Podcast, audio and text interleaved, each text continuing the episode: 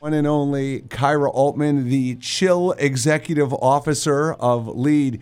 Hey Ted, back in your day, was anybody have the title chill executive officer? Is that is that a common title back in your day? Uh, yeah, but that was in the frozen food department. That's good. Uh, Ted, I don't even know why I'm saying back in your day. I'm not that much younger than you are, so I don't even know where I'm going with that. well, this is, you know, a visual radio station, so I'll change my voice for you. It's been a long time. Yeah, that's great. That's great. So, all right. So I brought Kyra here. Uh, we had a show. We did a couple of shows together a while back, and we love doing the show together. And um, Kyra, so happy to have you. And Kyra, I, l- let's just give our listeners a little context. Can you just give a, of brief overview about Lead a little bit, just so they understand what you do? And I would love speak even more so about why you're so passionate about what you do. Sure, yeah. And thank you for having me. I'm excited to be back. Um, so, what do we do? Well, we work with community organizations, many of which work with youth or serve youth, as well as companies um, and really big entities and enterprises. And we help them craft solutions to promote the mental health and inclusion of their employees. So, basically, what we're doing is we're providing education based on their needs, their challenges, but also based on their strengths and with a lens of human services and social justice. Wow, that's a lot. And so, Kai, you know, I would love just why why are you so passionate about this? I mean, you and I'm not just saying this because you're my daughter. I'm saying it because it's a fact. You have been your company lead has been a pioneer nationally in spreading mental health message in camps, sports teams, uh, corporate companies. So so how do Yeah. uh, So LEAD has actually created the first nationally, um, the first of its kind in the nation, mental health certification for the workplace, for summer camps, for sports teams, professional and youth, as well as for schools. So we are really leading the industry and disrupting a lot of industries at the same time. I would say I'm passionate because as somebody that has been living with PTSD for 20 20 years almost, I understand that while my PTSD and what I went through as a very young person was not my fault, it is my responsibility to find a balance and to heal and to recover and to seek that mental health for myself. It's hard, it's really terrible at times, but it's incredibly rewarding and worth it. And I want to give other people the opportunity to also know that they deserve happiness, wellness, and then have the skills to actually obtain it. yeah, and so Tap the mic. And so one of the reasons I brought Kyra on the show today is because Kyra is very unique in the sense that she runs a nonprofit, but the knock on nonprofits, Kyra, is usually, stereotype or not, is usually that nonprofits don't really get that they have to sell themselves. And before I ask you the question, I want to give our listeners some context, right? Because when I think nonprofit, I think of nine times out of 10, a great cause.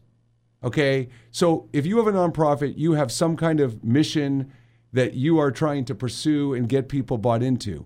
The problem I see in nonprofits, Kyra, is that they fall in love with their cause and they think everybody not only will just get it the same way they get it, but they forget, nonprofits often forget that people have a pool of money that they're going to spend. Mm-hmm. And whether it's cancer research, donating blood, mental health, you know, stemming gun violence. There are so many There's so many. of course. I I only have a certain amount of money I'm going to give to nonprofits, and you have to convince me why your nonprofit is where I should give my money. So I think that this is a critical conversation, and I think we have to take a step back first. And I think the step back is yes, nonprofits don't know how to sell and they don't know how to be sustainable.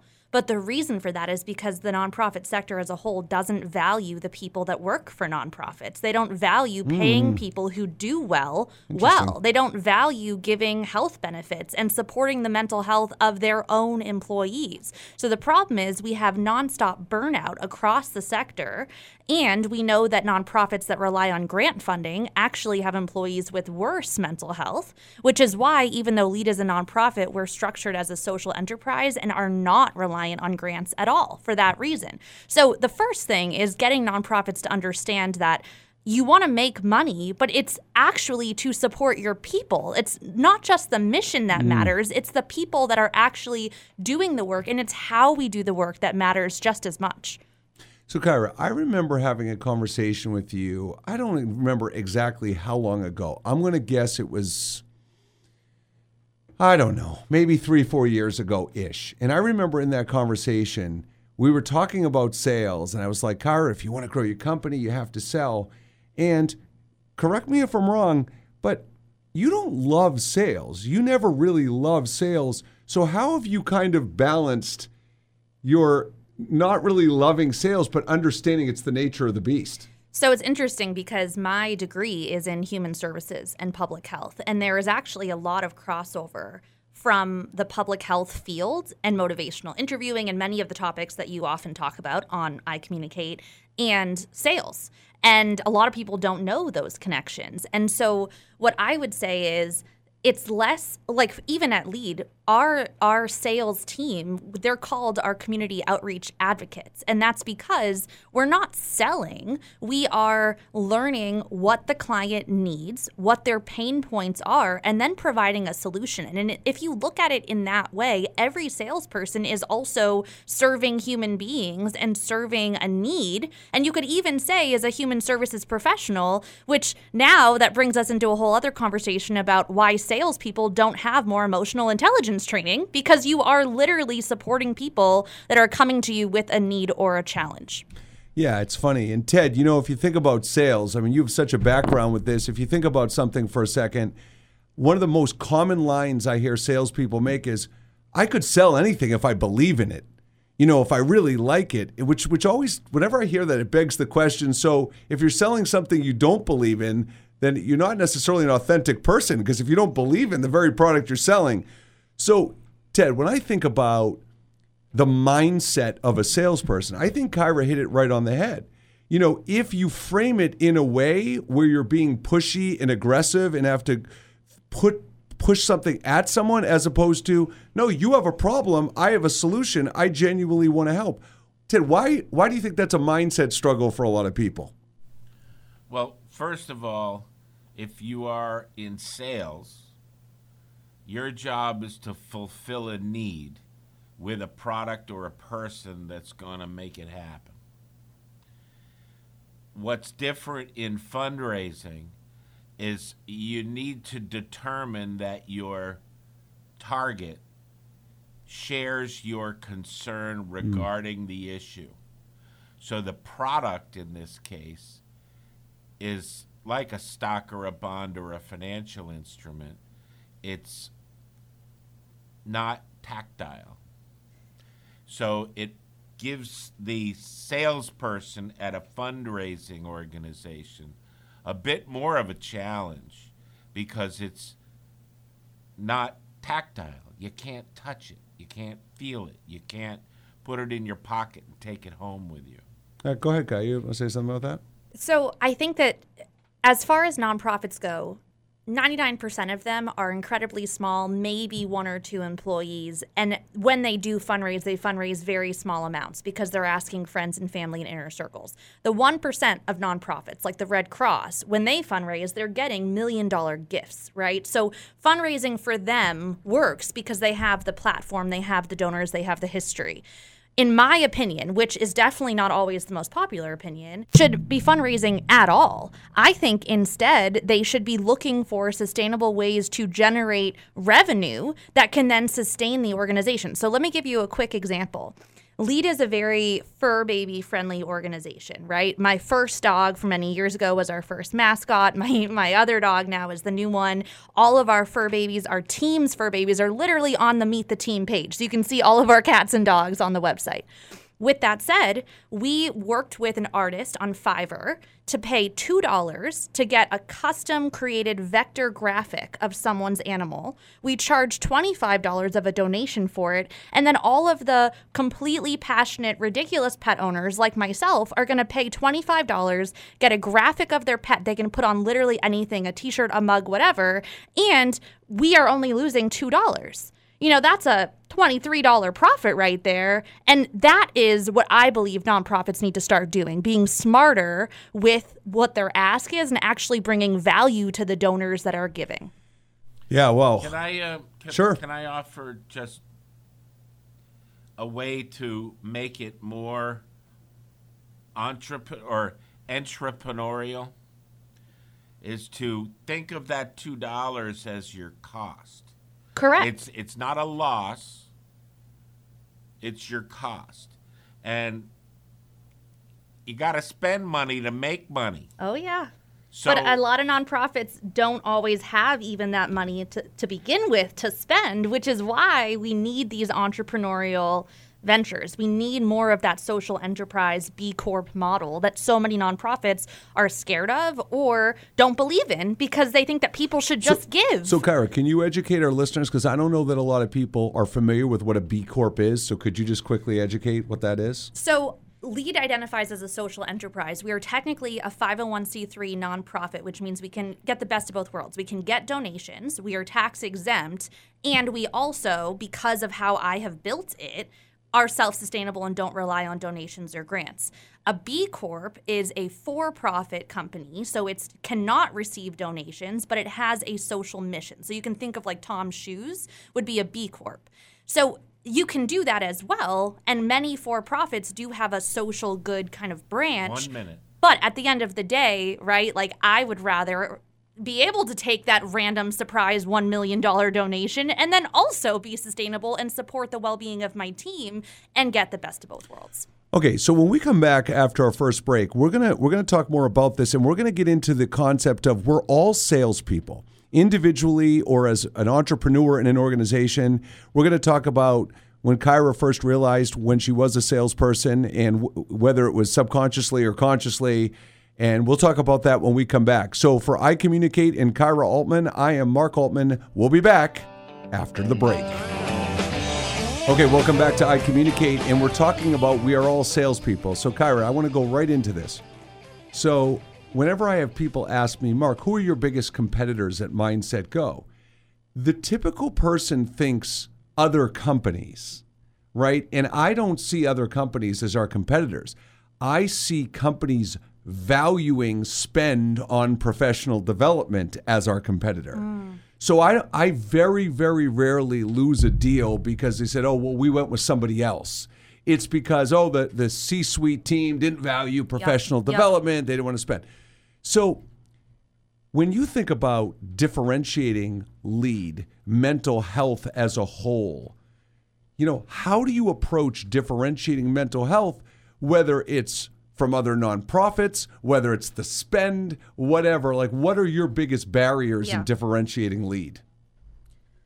Well, I will start with our biggest differentiator is our focus on action over awareness. So it's not just raising awareness on issues, but it's actually giving people the skills to move forward, to change attitudes, to adopt new behaviors, whatever. And it's even taking many mental health therapeutic techniques and, and giving them to the everyday person in a non clinical way. So it's really about access for us and making mental wellness accessible to the general public with that said, um, our biggest barriers to differentiating, or I guess our biggest barriers to selling to companies, is exactly what you said. It's just getting them to value it. In fact, most of the training that we do in the corporate space is diversity, equity, and inclusion training. And most of that is also, if I'm being really honest, pretty performative and optical simply because companies feel like they have to do that now versus they even want to.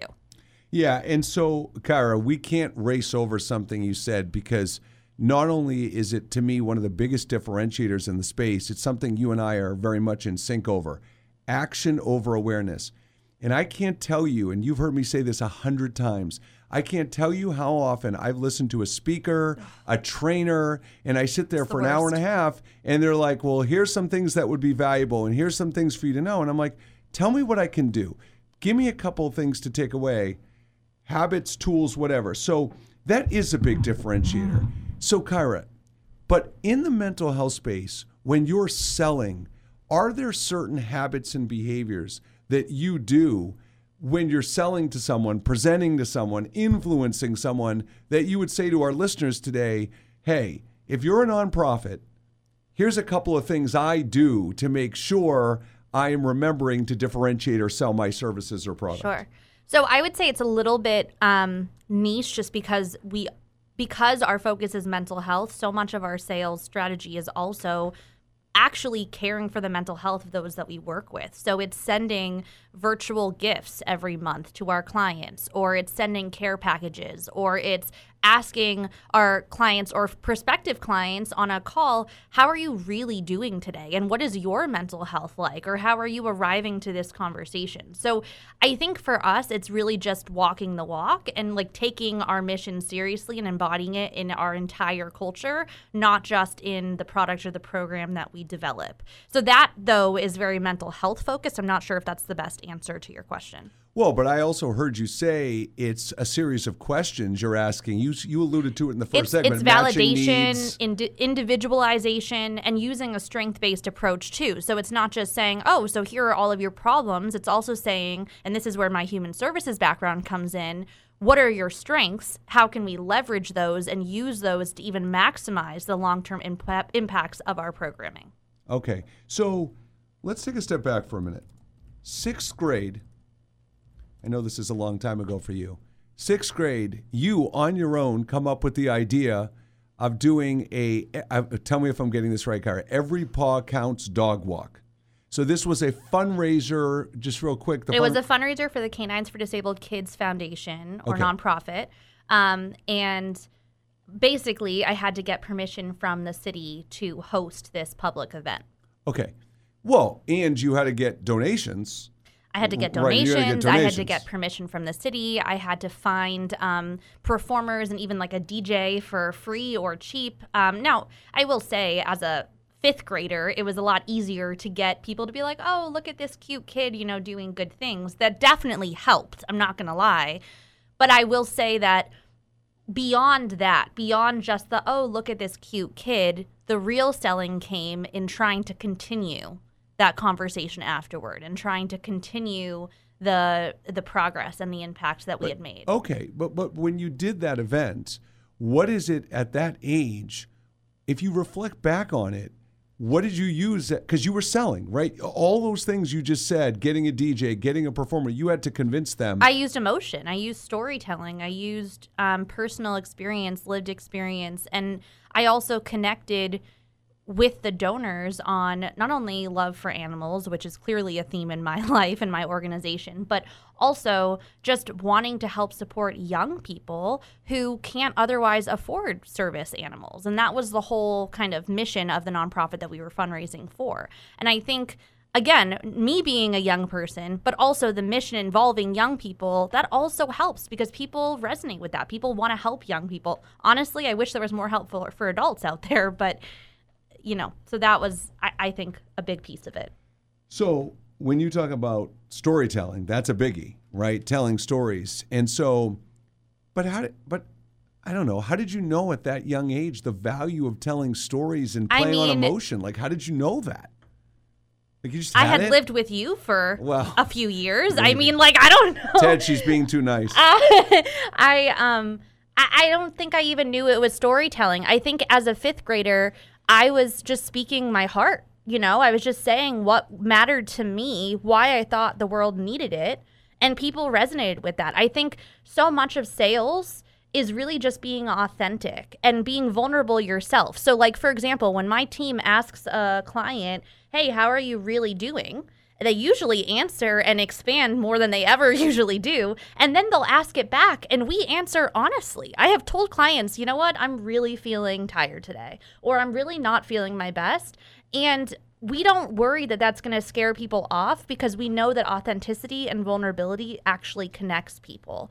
Um, so I think that that's it's just being your true self, which is scary, but it's helpful. So you've had opportunities during the development of lead where you would have had a lot of excuses to quit and give up. Like where you weren't getting the progress or traction earlier on that you thought you may have got. I've also had multiple people tell me to give up okay. explicitly. Not me. No. Um, so, but in all fairness, you know, in those times, you have to discern do I believe in the cause? Do I believe in our mission? Well, you've always believed in the mission, but I, I guess the cause that's a sales step, right? Because if you're not generating enough revenue, those times when you had doubts, how are you able to say no we got this i'm sticking with it and because you've grown your company's grown so much today so how did you Yeah. stick with it why were you able to stick with it Yeah, I mean, as an international organization now, I, I think, honestly, I think it's because of the quality of what we provide. And I, think it's the testimonials. We're very big on collecting data and feedback, and we're very big on getting testimonials and feedback from clients and, and even just recapping with them to learn how we can improve the next time we work with them every single time. And because of that, I think that we I have I have heard so many stories of people's lives being saved and changed due to conversations and training that we've offered, um, and com- complete communities, their cultures being shifted in significant ways. And I think that even when we were making no money and we were a team of very small, the impact was still very big. And that impact is only amplified now, but it, that impact, I think, is what keeps me going because I literally see firsthand what it's doing to the world. So kai as, as you've expanded lead and added more people and you bring on people whether their full role as a salesperson or their partial role as a salesperson my question to you is we started the show today talking about the mindset of someone who goes into a nonprofit. They don't think sales, they don't think growth, they don't think outside the box entrepreneurial strategy. How have you shifted people's mindsets to realize the importance of differentiating? Has hmm. that been hard? And is it something you're very mindful of, knowing that the typical nonprofit person it doesn't think like that? I actually think that that's changing rapidly, hmm. especially due to the pandemic. And I think, and also just the great resignation in general. I think a lot of people are realizing that these systems are really not helpful for mission minded people that want to work in nonprofits but then get burnt out and are not cared for. So, actually, when I have been hiring over the last few months, we've gone from a team of two to seven in six months, which is pretty exciting. In that time, I have seen so many people who are mission minded, but also want to make a lot of money and want to have benefits and want to live a happy life and not be shamed for it. Really? Yeah. And so I actually am seeing this shift. Now, it doesn't mean that it's it makes our job any easier. It's still tough to do the work that we do and to sell, but I it's a lot easier to justify you know what this this is our cost this is our price to clients knowing how much we value our products our programs and also how much we value our people Well, that's very interesting it's to me. it's been fascinating And, and I got to tell you, when we come back for our next segment, this is, so this is this is I want to tease this because right? people want a lot now for their job and they should so so but so nonprofits can't keep up so Kyra, as you know, I'm a national speaker on generational communication, Mm-hmm. and so the reason why what you said is intriguing is because you said things are changing where people. What I heard you, my interpretation of what you said is. The younger generations are more driven, more aware of wanting to make money. When if you asked older generations, they would be if they heard you said that, be like, what introduce me to those people. So when we come back, we're going to talk a little bit about generational communication, and I want to explore more of what Kyra's finding out because I think that's a very interesting topic to our listeners. So for I Communicate and Kyra Altman, the Chill Executive Officer of Lead, I'm Mark Altman. We'll be right back. So I just have to share an interesting conversation Kyra and I are had going into the break about people. And Kyra was our friend Jasmine's in studio, and Kyra was talking to Jasmine about how, you know, my dad loves people. He's always loved people. And you know, the reality is, I do love people and have always loved people. It's just as I've gotten older in the last, say, 10 years or so specifically, I've become more accepting of people. And the hardest thing I think for human beings, and Kyra and I were just talking about this yesterday or two nights ago, is to not be judgmental of people. And when people disappoint you and they let you down and don't meet your expectations, boy, it is so tough in those moments. And I think that's what I'm constantly working on. And that's why I think I'm good with people because I'm constantly working on myself and being more accepting and not being judgmental, as hard as that is. And in sales, Kyra, it's funny because there is such a crossover for mental health and sales because, and I'm not even talking about we're all salespeople crossover. I'm talking about that sales emotional intelligence. When you talk about motivation, I mean, you're getting ghosted and rejected in sales all the time. Mm-hmm. So, from a mental health perspective, and and Kyra, this is funny. I've never said this to you before. So, if you're a sales executive and you have people on your team that aren't making calls, aren't you know, aren't satisfying the activity goals that they're supposed to be done. So, what that conversation, what it looks like is typically, if you work for me, it's so, Kyra, I noticed you haven't been making as many calls this week. You know, the goal is 25 calls a day. You need to make calls, as opposed to, geez, Kyra, all of a sudden you're not making calls. I'm curious as to why that is. And very often it could be because people are sick of, and you know what it is? Well, It's- there's also a lot of call anxiety in millennials. Like millennials don't like being on the phone. all right. Well, so we'll, we'll get to that in one second. But just to finish the point, it's not just rejection, Mm-hmm. it's not just being ghosted. It's the lack of instant gratification because most of the time when you call someone on the phone these days, you get a voicemail. You don't even get a live person. So there's so many deterrents mentally to even want to Well, make and I those to calls, add one thing whatever age you too. are. And that rejection piece is that much worse in the nonprofit sector for nonprofit sales type people because usually if you are working for a nonprofit organization, you personally align with that mission in some way. So it's not just a rejection of your nonprofit, it's a rejection of the mission. It's fair. And potentially even a rejection of you or people that you love. Makes sense. And so that's also why it is so deeply difficult for many people in that space. That makes a lot of sense. So, all right. With that said, we'll circle back to that in a few minutes. But, Kyra, I want to go back to the comment you made. You said things are changing, quote unquote. We're finding more and more people, and if I'm I'm reflecting back what I think I heard, so you'll correct me, is that more and more people want to have their cake and eat it too. Like they want that Yeah. work life balance, but they're driven. They want to make a well, lot of so money. it's interesting. What I'm finding in the rapid hiring that we've been doing is that people don't want to work 40 hours. They'd prefer closer to like 20 to 35 ish. I'm finding very few people want to work the full 40. I'm also finding that people want high salaries and lots of benefits. And all of these things are good things. Like, I think that people should get those things and should want those things, and maybe even should be able to get those things at 20, 30 hours a week. However, it's just that's very um it's it's almost impossible for many for profits. So for nonprofits, it makes it even more difficult. But that's kind of the theme of what I'm seeing. People want more, they want to work less, and Right.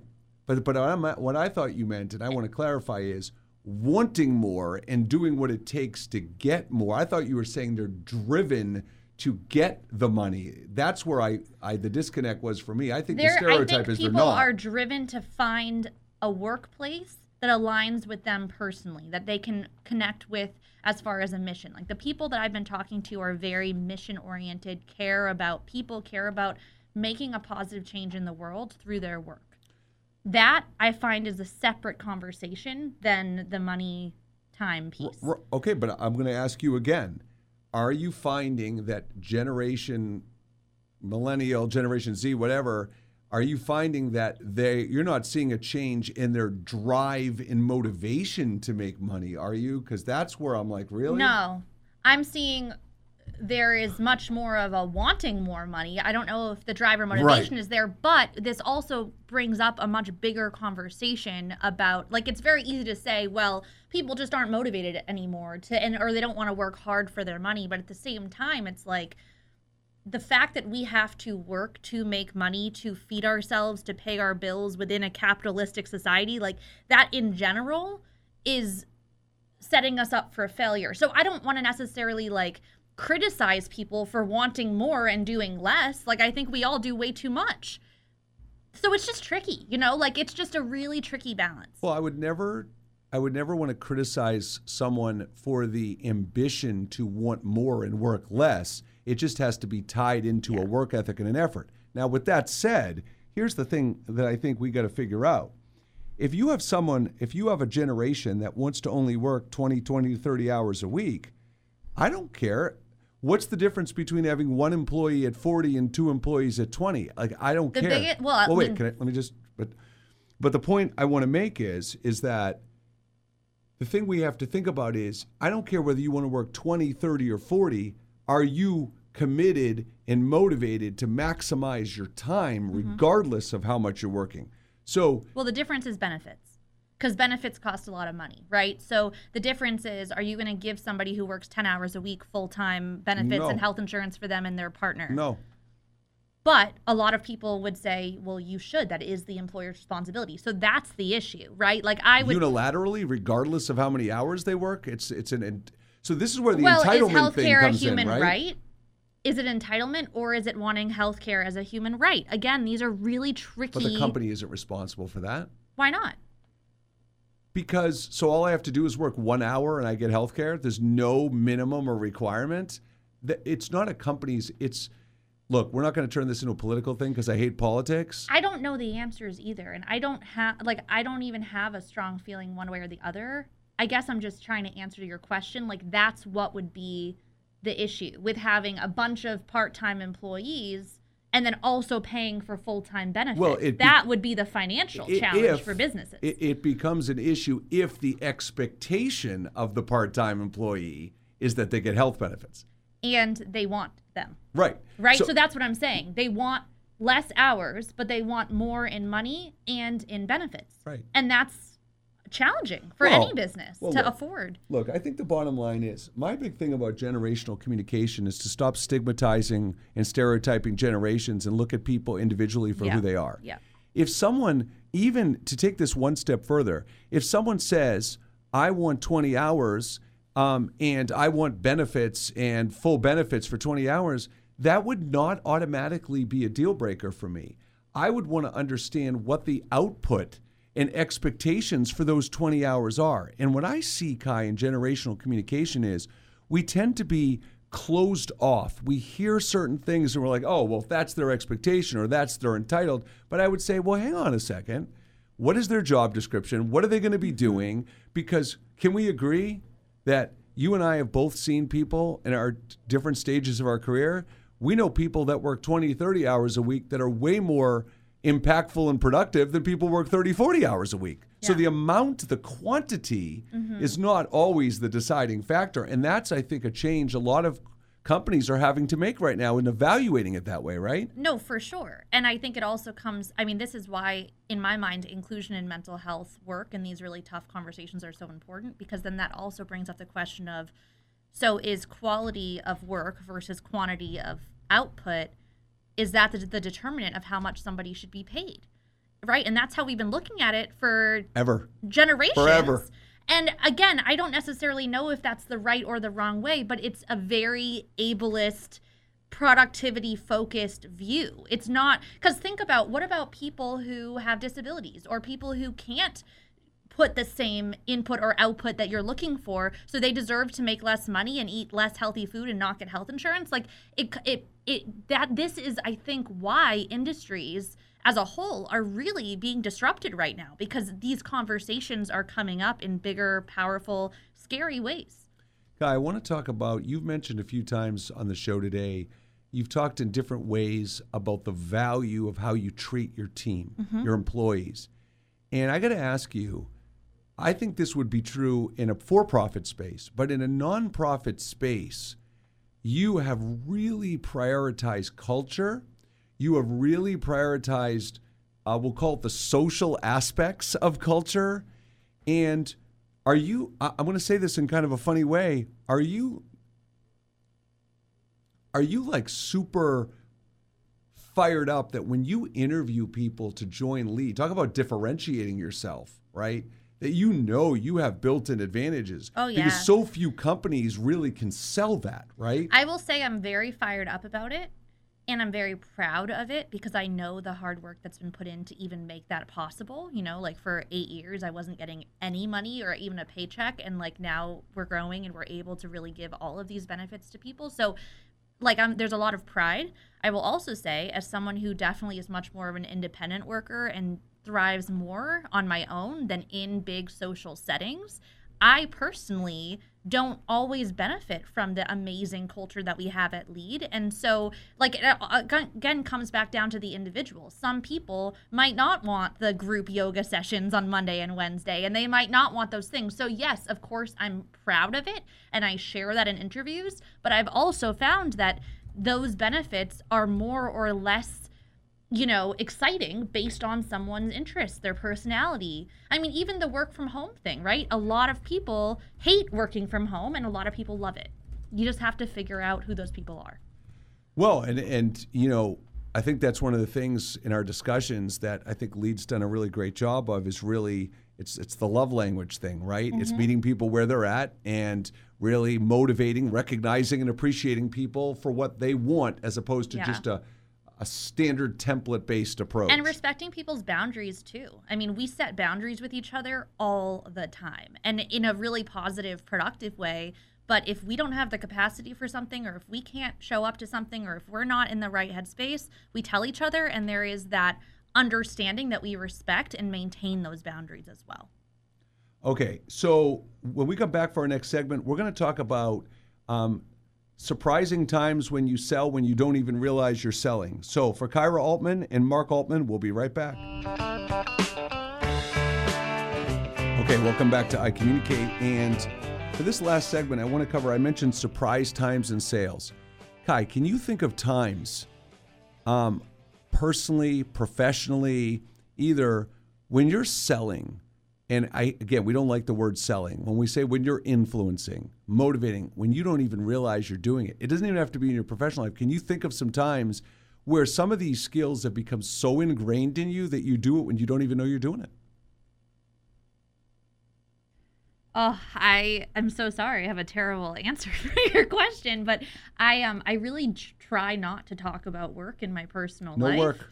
So, you mean just like selling yourself in general? What I- about times? What about times when you're with your friends and you have to influence them on what you want to do with the time and uh, hang out? What about something like that? That's that's influence and motivation. If you want to do something more than someone else, I think it just comes back to vulnerability and authenticity for me. So, like, if I'm with a group of friends and three of them want to go do one thing, but I want to do something else, and the reason I want to do something else is probably because I'm tired or not feeling my best, I'll tell them that and share how I'm feeling and try to figure out a compromise that makes sense for all four of us. So, I think it comes back to that, but I'm also afraid that's not really the the answer that you were looking for. I'm not looking for any answer. I but I do think that's sales because the way you framed it is Yeah. being vulnerable and it's also telling a story. yeah. Right? It's still it's still like you're not just saying, "Hey, I don't want to do this. Can we do something else?" well you're and saying, it goes "Hey, two why?" ways also right like um you know if one of if one of my friends or even if a colleague really wants to do something or really feels passionate about something and it is in within my power and capacity to help that be done i will do so because it's that emotion that vulnerability that i'm trying to that i'm seeing and then trying to help someone through So, Kyra, back to nonprofit sales, I want to talk about barriers to entry. So, how have you shifted your approach as you've learned, especially specifically in the corporate space, as you've learned more about the obstacles and challenges? Do you feel like you've shifted your stra- strategy in terms of how you sell into corporate now that you've more learned some of the barriers to entry? And if so, how? Yeah, I think because there are so many trainers out there that are just so boring and so ineffective. like, and, and I mean, that's one of the reasons why I am the trainer I am and why you are the trainer you are. Because of that, I think so many companies want to see what you have to offer before they're willing to invest in it, period. Especially for topics like inclusion, equity, mental health. Like they need to see that it actually matters and will help them personally before they're willing to then advocate it for their staff, their team, whatever. And so we have actually been found that free webinars have been a huge success for mm. us in finding new clients. So we offer free mental health and DEI webinars every single month tailored to HR professionals, corporate managers, C suite, the whole thing. And that's actually how not only do we get to meet people, they'll leave saying, wow, this is the best professional development we've ever attended. Of course, we need to talk to you more. Of course, we need more information because this just changed my life. So, a big part of it is connecting with them personally, showing them personally how they can benefit from lead. And then from there, they're willing to be an advocate.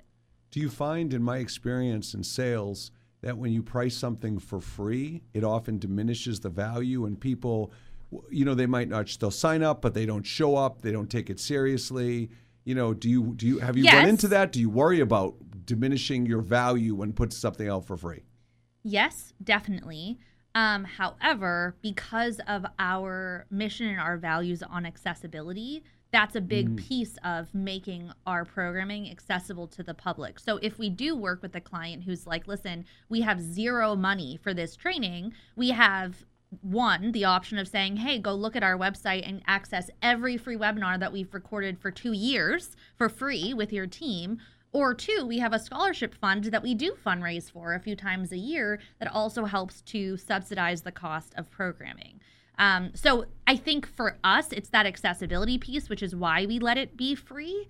However, I do think you're right. I think people don't value it. I think more people ask for the recording than want to show up live. I know if I register for a webinar, I almost never show up live. And if I do, I'm distracted, right? And so it, there are definitely challenges involved, but I also believe you meet people where they're at and you start from something. And usually that's just getting that one person in the virtual door. Well, and you, and I can't believe I was going to forget to bring this up. You did something to really differentiate lead when, and I'm, I'm not going to remember it, but I'm sure when I say this, it'll jog your memory.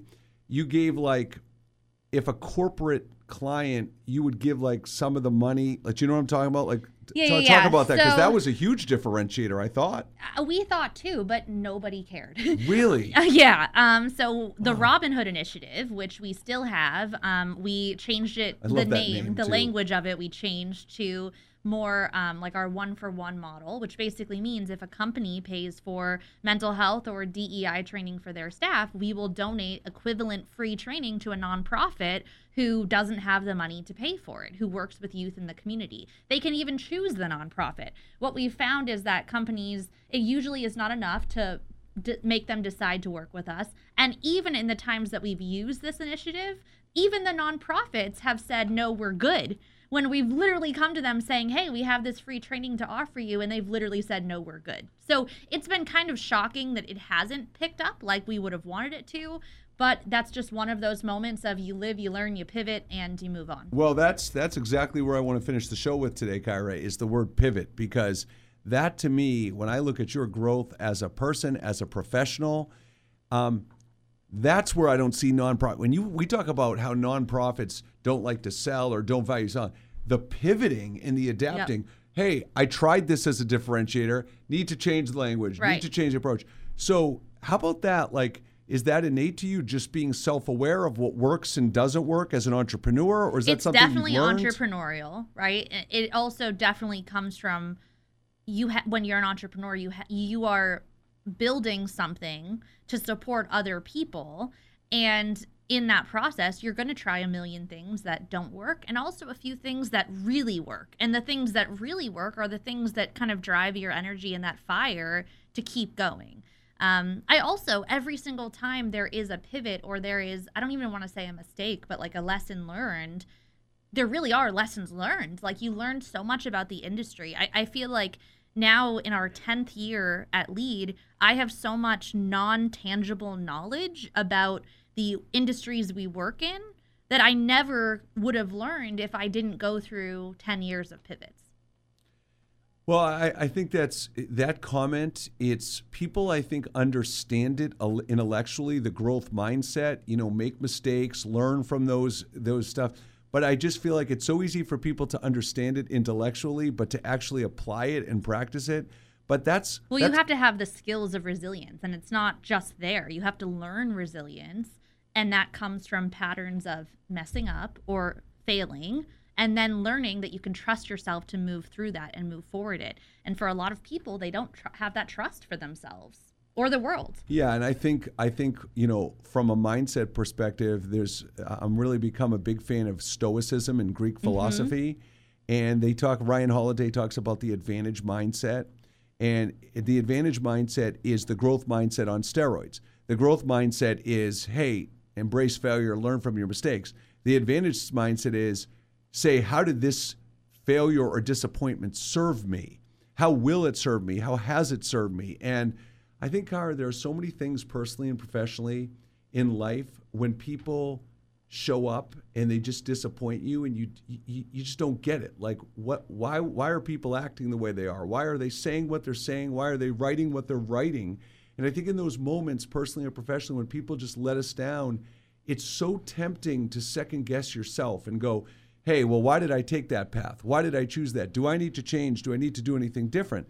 But the reality is, the sphere of influence is control what you can control, mm-hmm. let go of what you can't, and influence what you can. And I think for you, that's been something that you have, as your dad, over the course of your life, you've built up resiliency. Doesn't mean you're not human and you have your moments, but to look at that advantage mindset, I think Yeah. is significant. I also think that a big part of it comes down to just trusting your human intuition as well and your entrepreneurial intuition because there have been multiple times where I've wanted to pivot or I have pivoted in a way that wasn't really my idea or maybe I was influenced by like my board or other mentors in a certain way and I knew my gut told me I don't really think this is what's going to move us forward and it didn't and usually it was the moments of stopping that kind of dialogue and focusing back in on what I know is true for lead, for my life, for my team, that has actually been what has amplified our growth. Um, and so I think so much of resilience is trusting yourself that you will be the one to get through that. Yeah, and so um, I think, look, the last point I want to, just as a summary in our last two minutes, Kyra, is just want to go back to where we started today. What I, what I've, one of the recurring messages I've heard on the show from you today about nonprofits and sales is, it's really the mindset, right? If your if your mindset is to sell and be pushy or aggressive, that's Right. not you. That's not who you want to be. So, just in summary, if you were to cap off two or three tips for other nonprofits or other companies Right. out there, what are the three mindset keys for sales? In your Well, I would say to stop looking at making money as this evil thing, right? Like Hmm. money, we ha- there's so much emotion tied to money. We are really uncomfortable around money as a human population, and we have to start stop looking at money as this evil thing that we're like sneakily trying to get from people, and instead look at money as an amplifier of well-being of supporting our team of growing the business of creating ethical jobs like money is not necessarily evil or it doesn't have to be and i think that that's a shift that i hope both for profit and nonprofits begin to um, abide by Awesome. All right. Well, if you want more information on lead in the DEI and mental health space and doing some training and consulting, Kyra, what's the best way for people to reach you? info at leadnow.org why wait just lead now and take action Love it. And if you want more information on Mindset Go, working with leadership, communication, emotional intelligence, and sales, that was a mouthful. It is 978 793 1159 or info at mindsetgo.com. Kyra Altman, thank you so much for joining us here on I Communicate. Ted, you rock. You're a producer, you're a contributor, you are a Ted of all trades.